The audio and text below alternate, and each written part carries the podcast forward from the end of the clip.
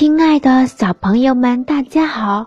今天万姐姐给大家讲一个好暖和的冬天的故事。下雪了，哎呀，好冷呀！小兔子琪琪一边往手上呵着气，一边说：“昨天还那么暖和，今天怎么一下子就冷了呢？”雪越下越大，一下就是三天。终于天晴了，赶紧去找朋友们堆雪人、打雪仗、滑雪了。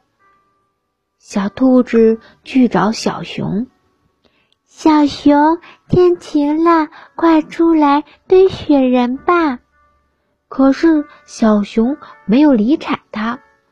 小兔子又去找小刺猬，小刺猬，天晴了，快出来打雪仗吧。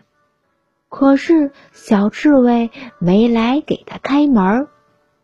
小兔子又去找松鼠，它站在树下，仰起头来，朝树洞里喊：“小松鼠，天晴了，快出来滑雪吧。”可是树洞里安静极了，一点声音也没有。嗯，小熊和小松鼠、小刺猬朋友们都不理我啦，他们不跟我玩了。小兔子越想越委屈，忍不住哇哇大哭起来。小兔子，别难过。一只小猴子从树上探下脑袋。